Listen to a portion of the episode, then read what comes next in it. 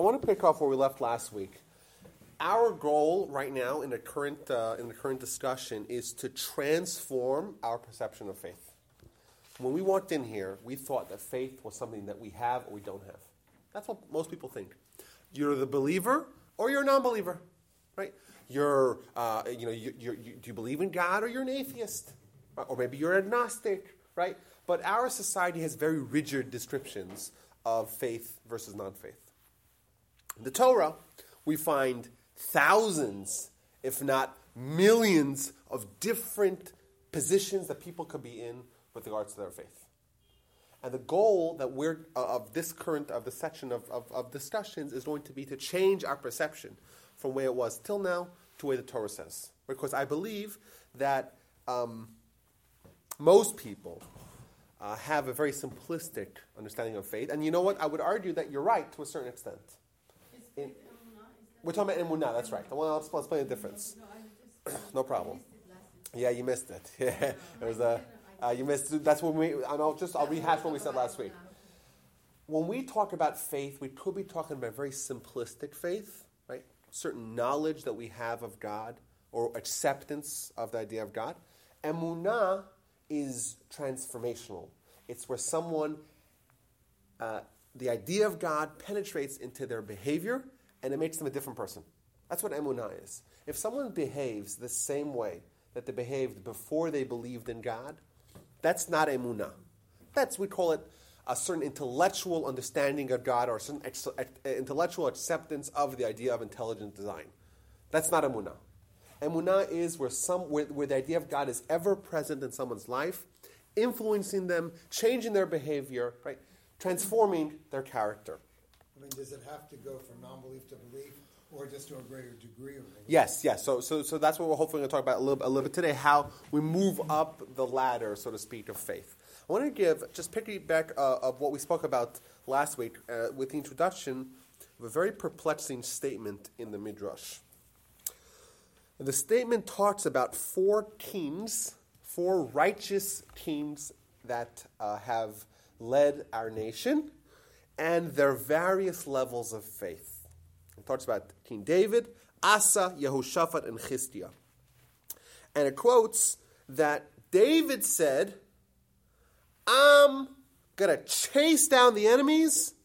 I'm going to capture the enemies. I'm going to beat them in battle. Number one.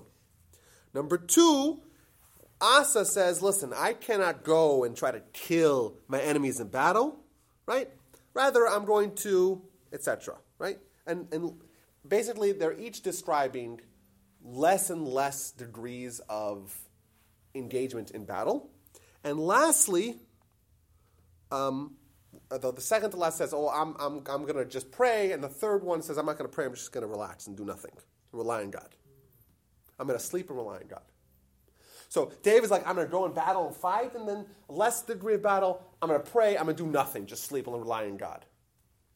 So what it seems here, it seems that uh, David was engaging in battle. Does that mean he had less faith or more faith? More. More. Why would you say that, Trevor? Because he's actually going out into battle on the belief that he's going to win. But isn't it greater? Isn't the highest levels of faith to say, I'll just rely on God? Yeah. I'll do nothing, and my, and my enemies will self-combust. Isn't that a much higher level of faith? You would think, right? You have to do your best. You have to do yeah, your best, that's right. Say you, have to, you have to put some effort into it, right? Mm-hmm. So he's just putting effort into it. Okay, so my grandfather explained this idea of the various engagements in battle as follows. The goal of all four was to rely on God. All four of them went to rely on God. David was the greatest. He was able to take his sword and sheath his sword and take his arrows and take his cavalry and go into battle and do everything by himself, so to speak, yet have total reliance on God. What happens when we do something ourselves? I accomplish something myself. I immediately assign the success to myself. Right? If I do nothing, and I, you know, if if if if, if I if I'm happen to be uh, digging in my backyard to find oil, I become a millionaire, right? I say that's the Almighty gave me a gift. But if I sweat really hard and I go from rags to riches, well, then it's my money, right? That's what you would think. That's what people we assume, that our efforts contribute to our success.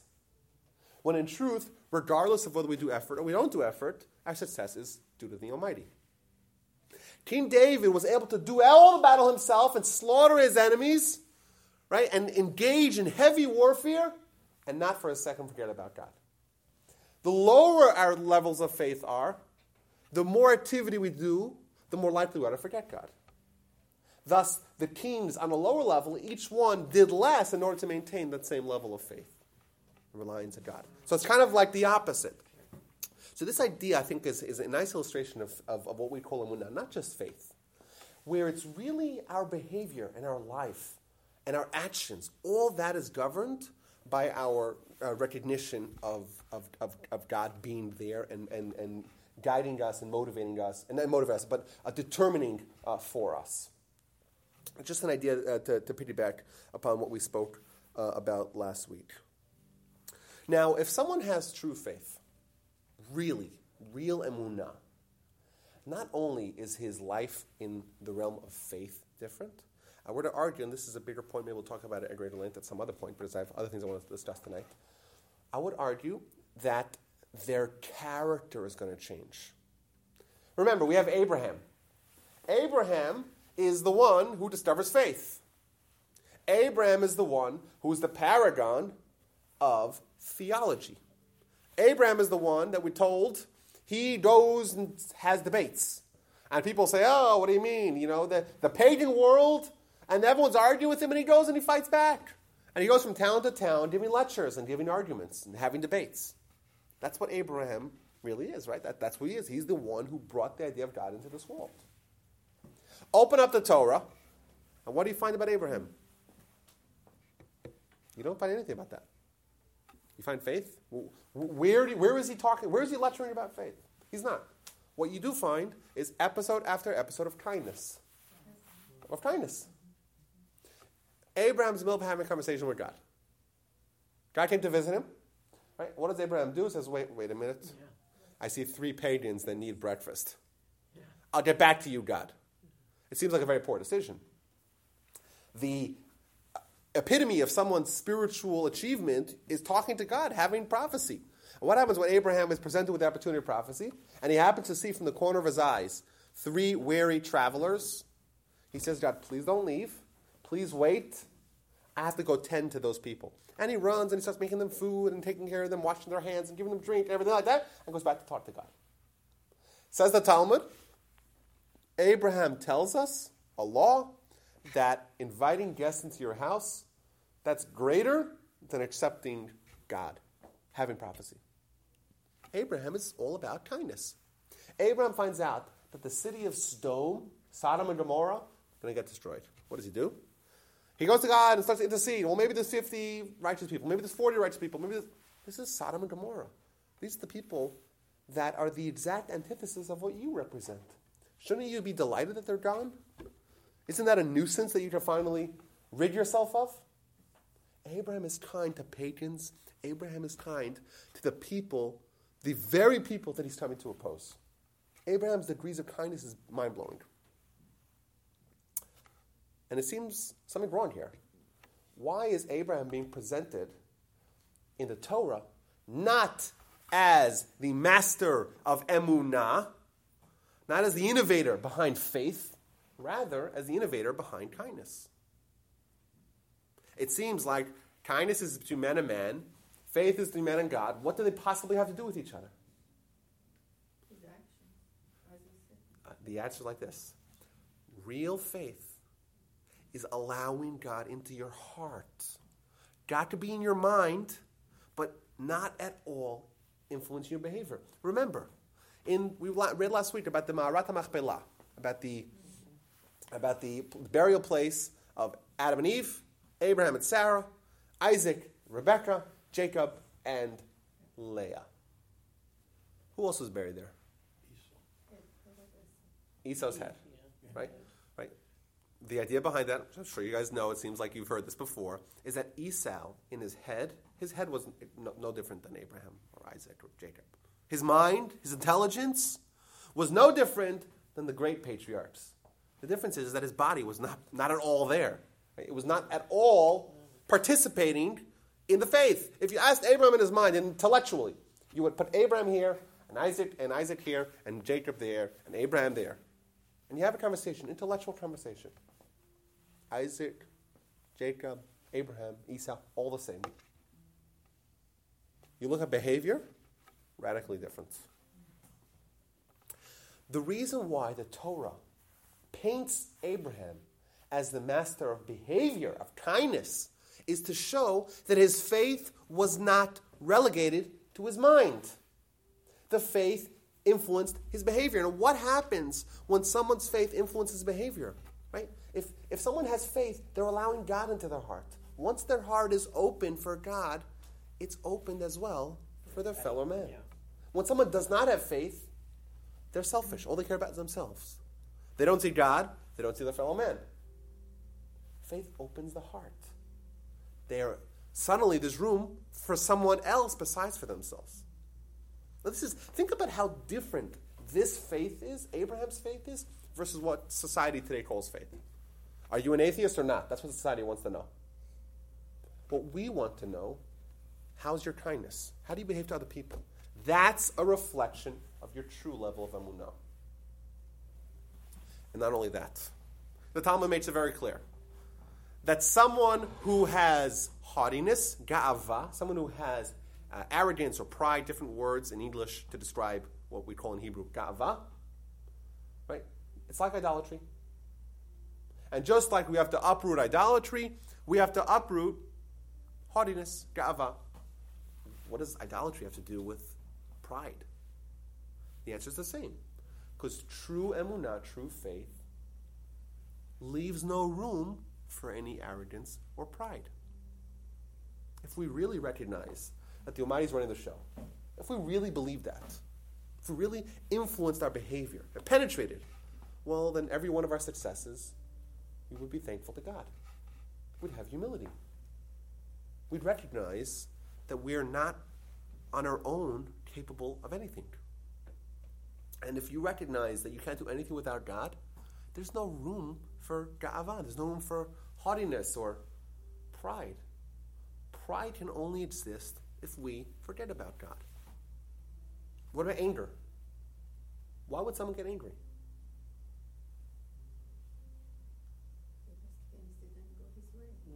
And and and what do they assume? That there's injustice, right? Things didn't go my way. But wait a minute, doesn't God run the show? If it didn't go your way, maybe God had a say in that. Ah, you're angry. What does that mean? God's not in your periphery. God's not a factor. How could someone, how could someone who believes in God really, not just in your mind, in your life, how could they get angry? They can't. Right? Says the Rambam, quoting from the Zohar, right? Kola Khoes, ki'ilu aved avodah zarah. Someone who gets angry, it's as if they do idolatry. I got angry? I mean, as if I bowed down to a statue? Really? That's insane. Well, what is it? I get angry at my wife, or get angry at my coworker, or get angry at the other driver, or get angry at the slow cashier. What does that have to do with bowing down to an idol? The answer is that at the core of the reason why someone would get angry is because they forgot about God, for tem- at least temporarily. Because if we were constantly aware of God, we would have no, no reason to get angry. Something doesn't go your way. Okay, who willed it to not go my way? The Almighty. So it's a lesson. It's an opportunity for growth. It's a nisayon. It's a challenge. But clearly it's not a reason to respond with anger. Thus, all our character, charity. Why do we why do we have to give charity? So the Talmud tells us is that charity is not for the poor person. Because if it was just about the poor person, the Almighty can make him wealthy. Yeah. The Almighty's a billionaire. Remember from last week? If the Almighty's a billionaire, then the fact that there's a poor person, it means that the Almighty, something like, ah, I ran out of cash. Sorry, it's just bad times. You know the economy, right? That's not what it's about. It's about the Almighty made him poor so we can give to him. Well, what happens when someone does not give? Well, they mean that in their minds there's, there's no God. Why? Because God says give and you won't lose. The Talmud makes it very clear. There's one area in our lives we could test God. One area, that's it. Aser bishvil shetitasher. Give charity, no, you become wealthy. You'll never lose from giving charity. Aser bishvil shetitasher.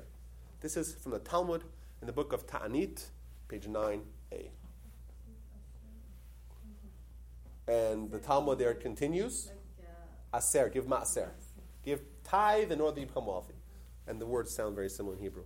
And now that you asked, the Talmud says that the rabbi was having a discussion with the child, and he said to him, how do you know that if you give charity you become wealthy? He says, well, I tried it. So he says, okay, but how are you allowed to try God? He says, here you're allowed to try, read the verse, you're allowed to try God. This is the one time. We can't say, I mean, if someone walks up and says, I'm going to flip the light on Shabbat, and if God wants to come after me and smite me, here I am. You're not allowed to say that. Because that's the way God works. Right? You can't say, oh, if I do a mitzvah, let God show me a sign. We don't do that. There's one place we're allowed to do it. We're allowed to take our, our, our, our checkbooks and take our account and look at our balances and say, I'm going to give charity this year, and let's see if I become wealthier or if I lose. This is the one place you're allowed to do it. Someone doesn't give charity. What does it mean? They don't really believe in God. If someone does really believe in God, of course, that will be reflected in their charity. Go ahead. So, if you're talking about getting angry at stuff that really doesn't matter, yes, I agree with you. But there are some things that you're angry about. For example? Well, you're angry at Palestinians that go out. Okay, so that's a mitzvah. Remember, that would be a mitzvah. It's a mitzvah to be angry that's at injustice. injustice. That's right. That's the difference? Okay. Oh, yeah. It means when we're talking about anger, we're talking about the anger that's prohibited anger. There's some anger that's encouraged. Okay. The Talmud makes it very clear. This is the Talmud Yoma. Every Torah scholar that does not avenge like a snake is not a Torah scholar. Now, let me ask you a question. Is revenge a good thing or a bad thing? No. Revenge? Revenge. Terrible thing. It's terrible. Terror. However, there's times it's a good thing. Exactly. Uh, depending on the circumstances, the Talmud makes it clear that even uh, that, that if someone does not avenge, they're not a Torah, Torah scholar. So yes, there are times where even anger uh, is has a place, like anger at injustice and revenge against evil. So not all the time. Anger does not mean idolatry all the time. Right. It means prohibited anger. That's right. Isn't that also the will of God that is happening? Like hmm? the Palestinians. What do you mean? The Palestinians? Go ahead. If if some if a Palestinian did something horrible to a Jew, isn't that will of God that happened? So that's a very good question. This is uh, this is an advanced philosophical question. What what role can I have with my free will to influence your life? It's a very good question. There's a lot of debate about this uh, because. Essentially, and this is a much bigger topic as well, but essentially, the idea of free will is an absence of God's oversight, right? Because if God was overseeing, it wouldn't be free, free will. So the Almighty essentially allows us to make choices. And there's a lot of questions, well, how, how can we make choices? If he knows, a lot of a lot of yeah. important questions we have to we have to address with that. And we'll, we'll, we'll put it we'll put it on our uh, on our docket. We'll talk about this. Uh, but... we do see that there is uh, a role that free will makes uh, where it essentially we take us, like with our actions, with our choices, we have the ability to influence what happens in the world. So I'll give you an example. Uh, we're told in the Torah, if you have a fence around your roof, right? If you have a high roof, you got to build a fence around it. It's a mitzvah in the Torah. One of the six hundred thirty mitzvahs is the mitzvah of Micah. You got to build a fence around your roof. Why? Because if kids are playing on your roof and they fall down, they'll die. But wait a minute. If the Almighty wants them to die, they'll die. If the Almighty does not want them to die, they won't die. Is that right? Well, the answer is, is that we also have a say. If we're negligent, right? If I'm texting while I'm driving or texting and drunk while I'm driving, right? uh, and I get into an accident, it's my fault. I'm not going to blame God. we blame ourselves, right? We have free will. God had, you know, you know, God allowed me to have free will, of course, but God allows us to choose if we want to mess up our lives or if we want to improve our lives. And if we mess up our lives, that may mean that bad things happen to us. So clearly, someone's free will affects their lives. And maybe God didn't want them to die. But God allows our free will choices to influence our lives. Now, your question is a little bit different. It's a little bit more advanced. What if my free will wants to influence you? Or my free will wants to influence someone else? So I choose to not build a fence around my roof. So it makes sense if I fall off in it, but what about if someone else falls off in it? Or better yet, I drive recklessly, but I have passengers. Mm-hmm. Right? What do you say? If someone drives recklessly, and then, God forbid, they kill one of their passengers, they're a murderer. Don't say, don't blame God. Why are you blaming God? No, there, there was an innocent victim that wouldn't have died if not for their actions. Our free will is so powerful, it could even have influenced someone else's life. That's the simplest understanding. There are those people that are going to argue, saying, like, it's not an easy, easy question to answer, but the mainstream approach to your question is that free will is essentially God partnering with humanity in the world. Who runs the world? God. Who else runs the world? Us as well. Our actions matter. They matter to such a degree that we determine what happens. He now, huh? He uh, he allows us, of course. Yes, of course. Now, another point. I know this might be a little hard to keep track of everything here. There are some things that we don't uh, that the Almighty does not allow our free will to uh, to include. I'll give you an example: the Torah. We're going to read in a couple of weeks. God tells Moses, and I will harden Pharaoh's heart, which means I will handcuff him. I will remove from him the ability to make choices. So this is an example. It doesn't happen very frequently, but it's an example of the Almighty saying that there is certain limits that free will has. And even though Pharaoh, uh, post the fifth of the Ten Commandments, he wanted to let the Jews go. God said, no, I'm going to force you. This is an example of God intervening even in the realm of free will. Why? Because there's something that, he, that needs to happen for the big picture. So there's a big picture and there's a small picture. Big picture, the destination's clear. The Jewish people have to go to Egypt. They have to be enslaved in Egypt. And they have to leave Egypt in a miraculous fashion. God pledged that to Abraham. That has to happen. Big picture. Pharaoh is going to let them go. So his free will is flying in the face of God's big picture. Sometimes, if that happens, God has to take away their free will. But on, on, on our individual lives, you know, unless we have a role in this big picture, hopefully we do, but our lives, essentially, we are also governed by God and also by our fellows. Our fellow, our fellow man, their free will influences us as well. Huh? And that's what we, and we say that man's in the image of God. Man, God, that could be more more distant. We we talked about this last week and two weeks ago. It could be more distant. We don't. We can't even conceptualize God. We can't even give definitions to God. We have such a hard time in this discussion. Man's in the image of God? The answer is that who runs the world? God runs the world. Who else runs the world? Man runs the world. God is partnering with us in governing the world. Our actions matter. Our good deeds improve the world, improve our lot, the lot of our family, our community, our society, our country, the world at large. And our bad actions influence us negatively, our children negatively, the whole world negatively. If I make a blessing on a glass of water, Jewish sources talk about this being a wellspring, a blessing for the whole world. So Malka benefits because I made a blessing. And everyone benefits because I make a blessing. And if I don't make a blessing, you lose. And that's unfortunate. Why should you lose because of me? That's the way the world works. And by the way, that's our responsibility. When we talk about the Jewish people, our, what's our responsibility for the world? Why should I worry about the world? I, I have my own, my own lot to be concerned about. Why should I be worried about what happens in the world? The answer is because that affects me as well. And I'm, I'm responsible for the whole world. The world was created for me, we say. I have responsibility for the entire world. We're interconnected in that way. And yes, unfortunately, that does mean sometimes that out my free will or someone else's free will can actually influence someone else's life negatively.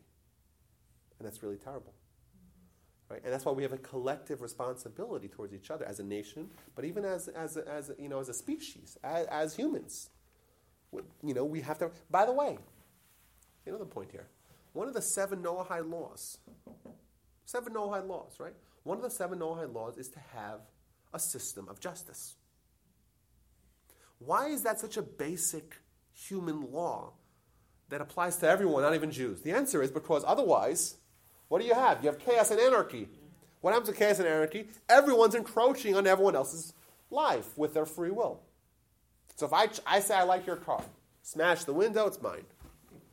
Right? That's what happened. And, and I want your car because it's really nice. Because then I have free will because I want good stuff. That's what free will dominates me to do, forces me to do. Well, why don't I do it? Because of the laws, exactly. Well, I'm saying, I don't know if I would do it without laws, but a lot of people would do that. Uh-huh. Right? And the law, the law is an impediment. Because if we don't have a system of laws, then the encroachment that's going to happen because of our because of our free will, or humanity's free will encroaching on humanity's life, is going to be too much to bear. In order to have a functioning society, we have to have a certain degree of laws. Be, be, the, specifically because what you said, that man's free will is not limited to his sphere of life, his sphere of life. Rather, it's the entire world can be influenced by one man. Both the good, in the case of Abraham, the bad, in the case of all the villains throughout history, as we know. And unfortunately, what's going on in Eretz Yisrael today, in Israel today, is a reflection of that. You know, people make choices based upon whatever nonsense they're told. And some people, not a lot, not, not most of them, thankfully, but some people. And then, like today's, I don't know if you guys saw the video, but if you did see the videos, it's quite unforgettable. Guy starts chasing after him, he pulls a gun and shoots him. Right? This Arab starts chasing the Jew, two Jews with a, with a, with a knife, and the Jew pulls out a gun and shoots him. Yeah, exactly. They killed him. Good riddance. Mm-hmm. But either way, it's a very, very interesting idea, and it kind of expands our role as well. The idea of our free will elevating our status. It's not just that we made choices and it's isolated to ourselves. It's the whole world. And we talk about tikkun olam, right? The national mission. We'll get to it a little bit, hopefully even today. Um, what does that mean? That means that our actions, our influence, has to change the entire world. The design is the Almighty gives us a world that's flawed. It's a broken world. However, we have the free will to change that, to fix that. And when we fix the world, or the more we fix the world progressively, the better the world gets. Abraham was the one who started this process. Abraham begins the process of fixing the world. Moses and the Jewish people, we make a whole nation out of it. Exodus, what does that happen? It's a whole nation whose purpose, whose stated mission is fixing the world. The idea of Messiah, what's Messiah?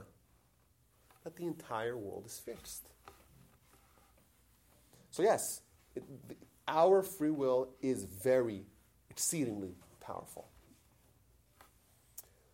Okay. I want to talk about... Okay, so now we know a little bit more about faith. It's a little bit more exhaustive than we thought. Uh, it's a little more nuanced than we thought. We're talking about faith changing our character, faith influencing our behavior, faith really playing a vibrant role in our lives. I want to look at Abraham for a second. I want to examine the absolute max that our faith can achieve. What does it look like? And what are the baby st- steps that we take to slowly move up the totem pole? So I want to start with a statement in the Talmud that's very bizarre. And this is talking about Abraham. And a book that he had. Abraham had a book. And the book was called Masechet Avodah Zarah. Tractate Avodah Zarah. Which means the book, so to speak, in the Talmud is called a tractate. A book of Talmud is called a tractate. And he had a book of called Avodah Zarah, which means the book of idolatry. We have a book in our Talmud. If you look at any Talmud, you see a book called Avodah Zarah. However, his book was exceedingly different than ours. His book, says the Talmud, had four hundred chapters. If you open up your book of Avodah Zarah in your house, in the Talmud, you count the chapters, you have five chapters. What the Talmud's telling us is that Abraham's laws of idolatry were eighty times larger and more expansive and more exhaustive and broader than ours. What does that mean? What's missing? What more nuance could you possibly get out of the laws or the restrictions of idolatry? And conversely, rejecting idolatry is expansion of faith. All right? Because they're opposites. So, my grandfather said as follows. As humans, like we mentioned, we make choices. Free will. And choices are the definitive quality of being human. And what governs our decisions? How do we make choices? We all know, we're all familiar with the phenomenon of making choices. What mechanically, what's the technicalities of making choices? Like, you have option A, option B. How do you choose? I think most, a lot, most people choose by what gives them pleasure. Okay. So it's either emotion, it's emotion, it's or, it's an, or it's intellectual. It can be either one, don't you think? Okay, so you see, you see two themes running into a busy freeway. One of them is a small child, and one of them is a a ball that if it were to be hit by a car, it would self-combust. It would pop. Which one do you save? The child. Not a question, right? You save the child. Saving the child gives you more pleasure than saving the ball. No, the child wakes you up at night. The child's a brat. You've got to feed the child. The child's a money pit. The child screams in airplanes. The ball you play with, it's delightful. You know, it doesn't fetch. You don't. You feed it. But you can replace the ball. You can not replace a human being. Mm. Okay, so it's clearly not. It's not just pleasure. It's value. Right? It's it's value, right? So the child is more valuable than, right? Than the, if you were given, you know, you're given an option. You win a prize. Do you want a trip to Hawaii or do you want a lottery scratch-off ticket? Well, which one do you want? Well, which one's more valuable? Yeah. Right? And we do this subconsciously. Like, if that means it makes sense. Of course, you take the one that's more valuable, right? But everything in our life is is has value, right? Are you going to spend Sunday afternoon watching football for eleven hours? What value does that take? Or spending time with your kids? Well, which one's more valuable? Well, it depends. okay, so, okay, but even if you ask people, hey, um, what's more valuable? They'll say, oh, my kid's more valuable. But how do they behave? They watch the football, right? So, you know, the proof's in the pudding, right? Yeah. Uh, but but th- but that's the mechanics of Uh, of choices. That's the yeah, yeah. That's the knowledge and the. You know, you have to transfer. Oh yeah! Oh yeah! That's exactly what. And unfortunately, it's a lot easier to know than to transfer. Right. Yeah, but you, what, what is she saying? She quotes a verse that says uh, that essentially the process of first knowing something in your mind and then transferring it to your heart, like the theme that we've been talking yeah, about. Yeah, the heart is involved. There's emotion involved. Some of the decisions are made of course. based on emotion. That's true. But and some of them are made intellectually, mm-hmm. right? That's right. And I, I would say some of them are made subconsciously. We don't even think while we choose things, mm-hmm. you know. But so that's how we make choices. What my grandfather would describe it as follows. Imagine you have a totem pole, right? You have a list of priorities.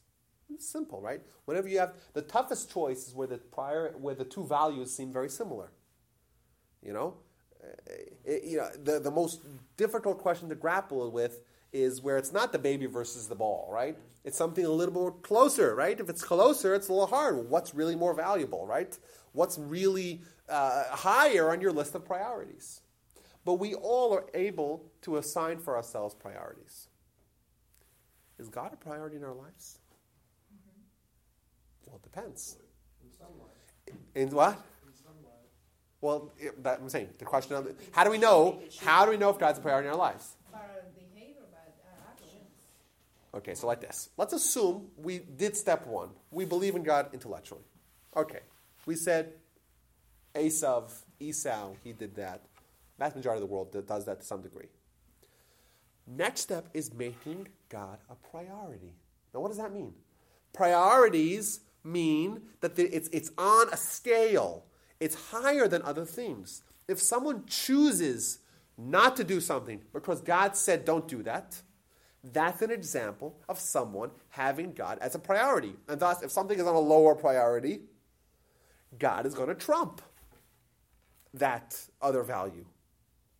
If someone never doesn't do something, never refrains, withholds from doing something because God said don't do it, God's not a priority in their lives. They might believe in God, and that's also very important, but God is not a priority.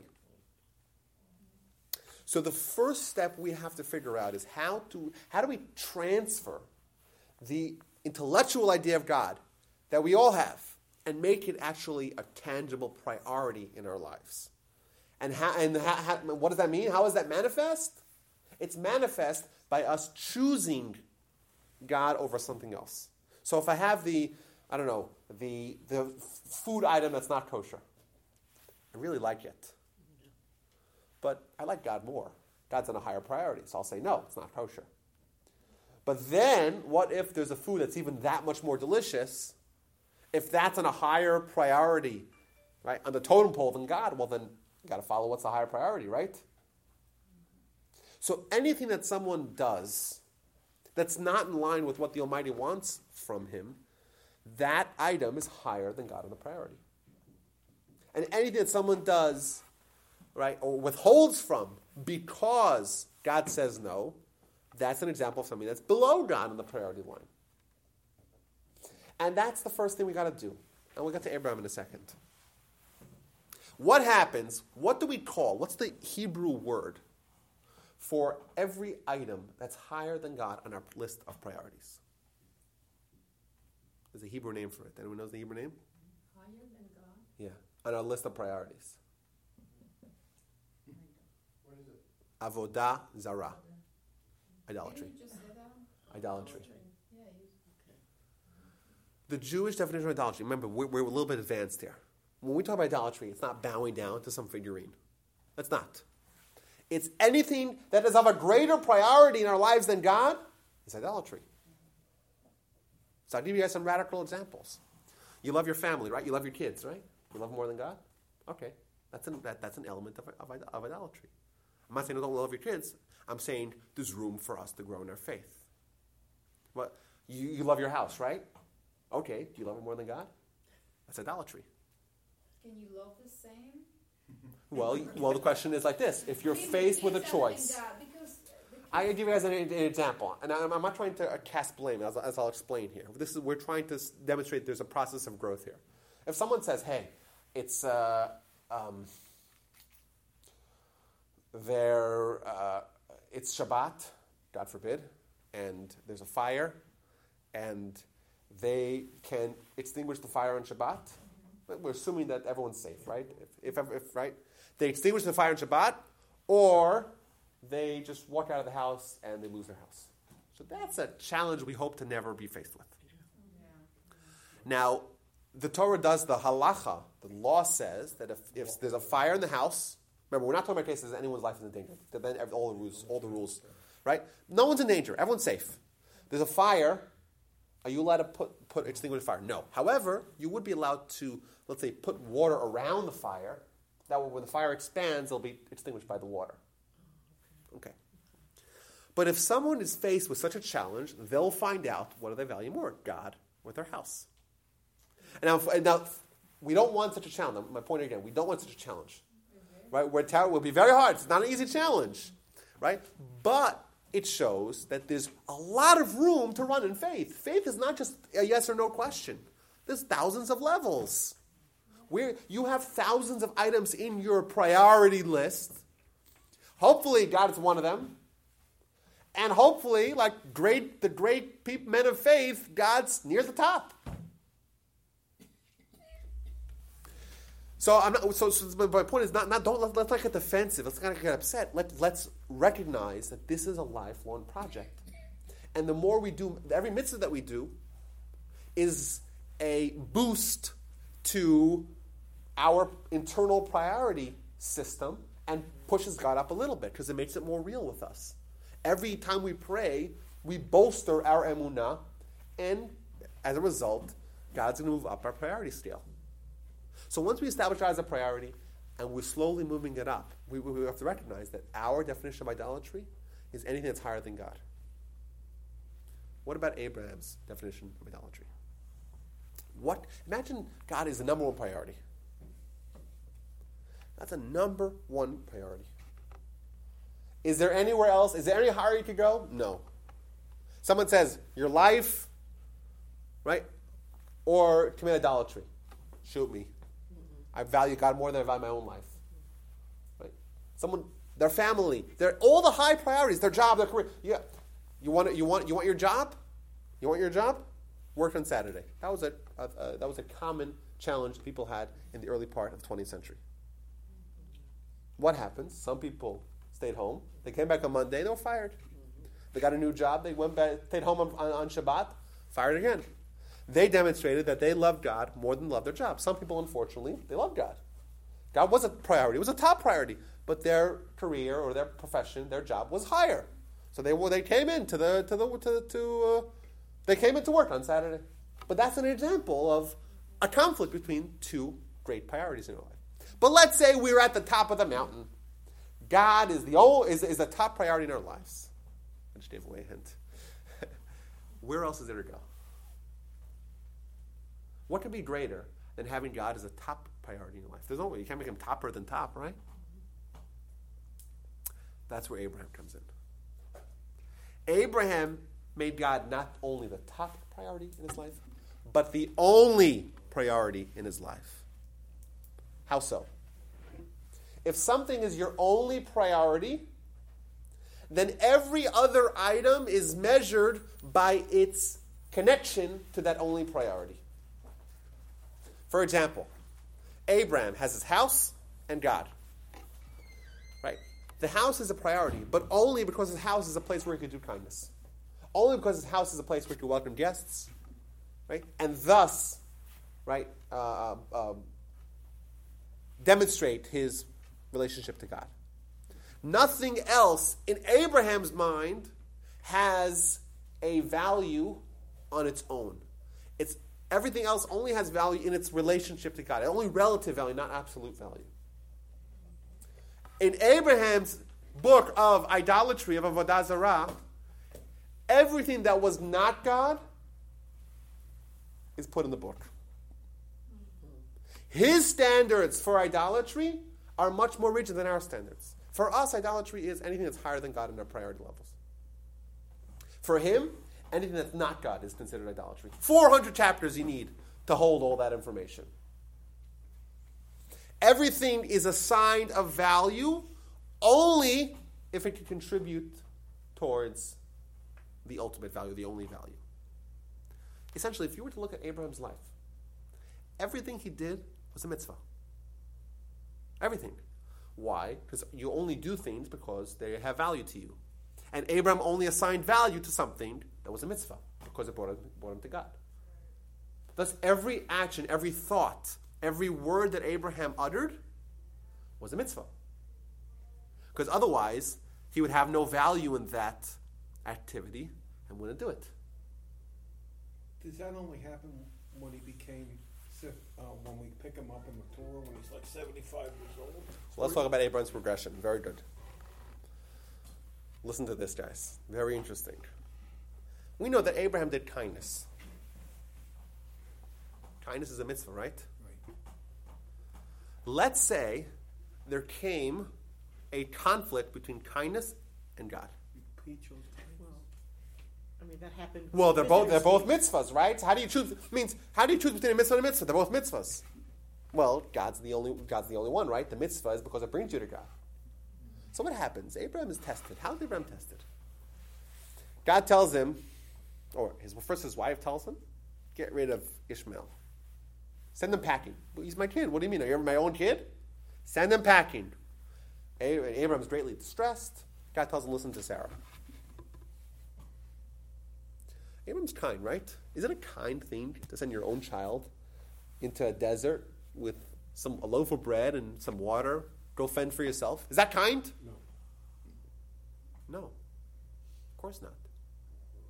The one person you have the most responsibility, your own child.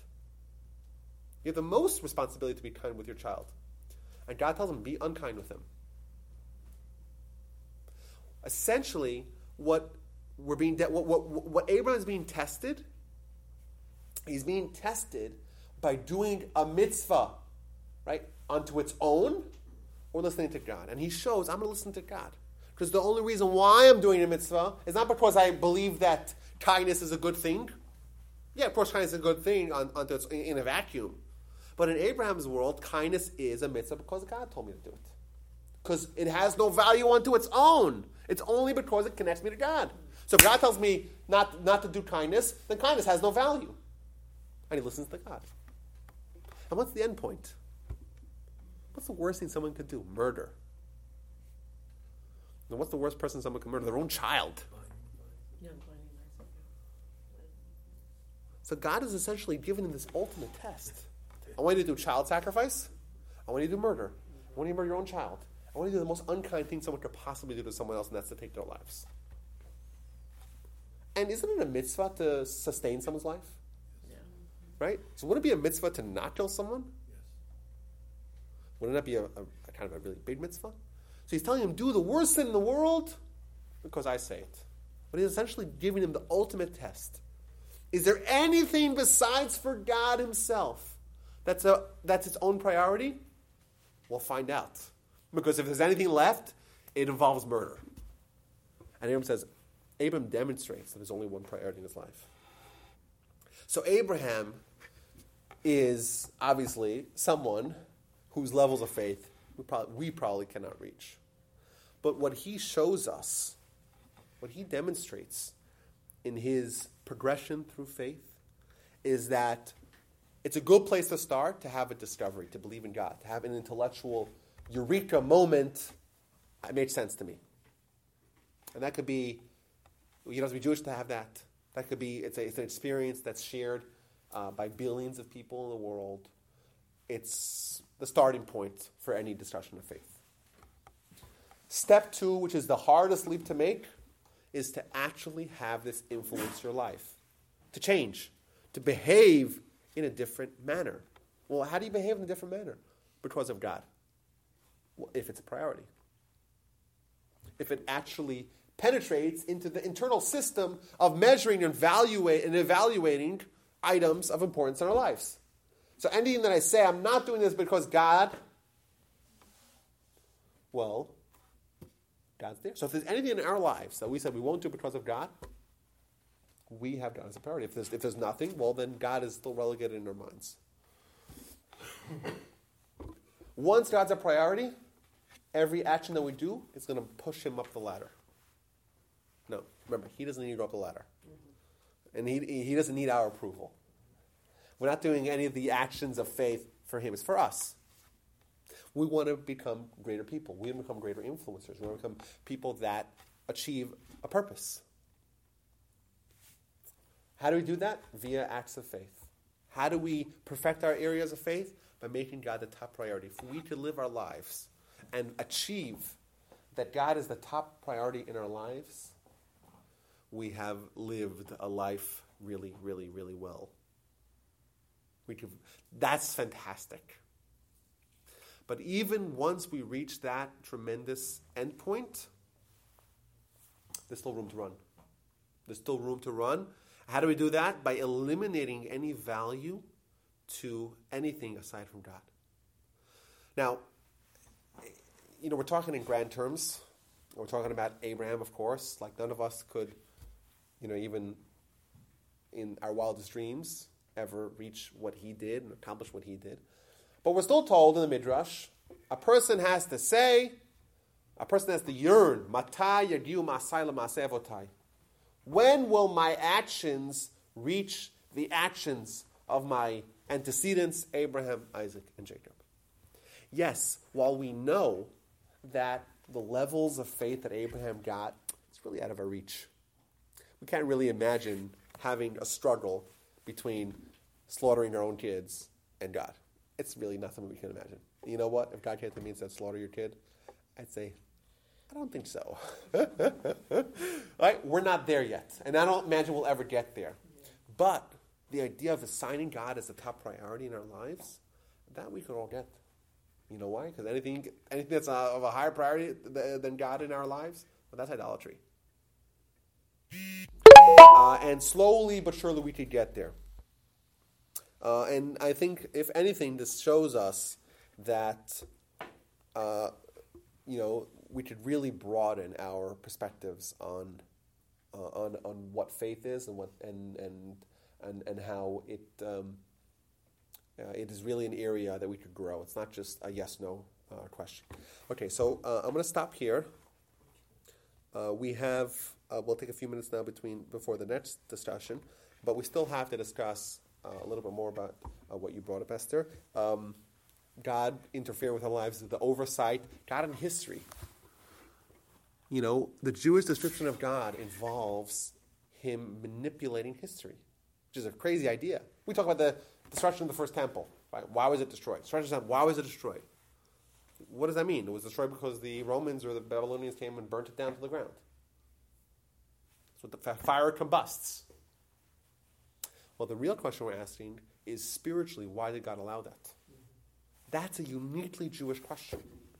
We believe in a God that is involved, is, is is aware, is engaged, is participating in our lives, not only on an individual level, most certainly on a national level as well.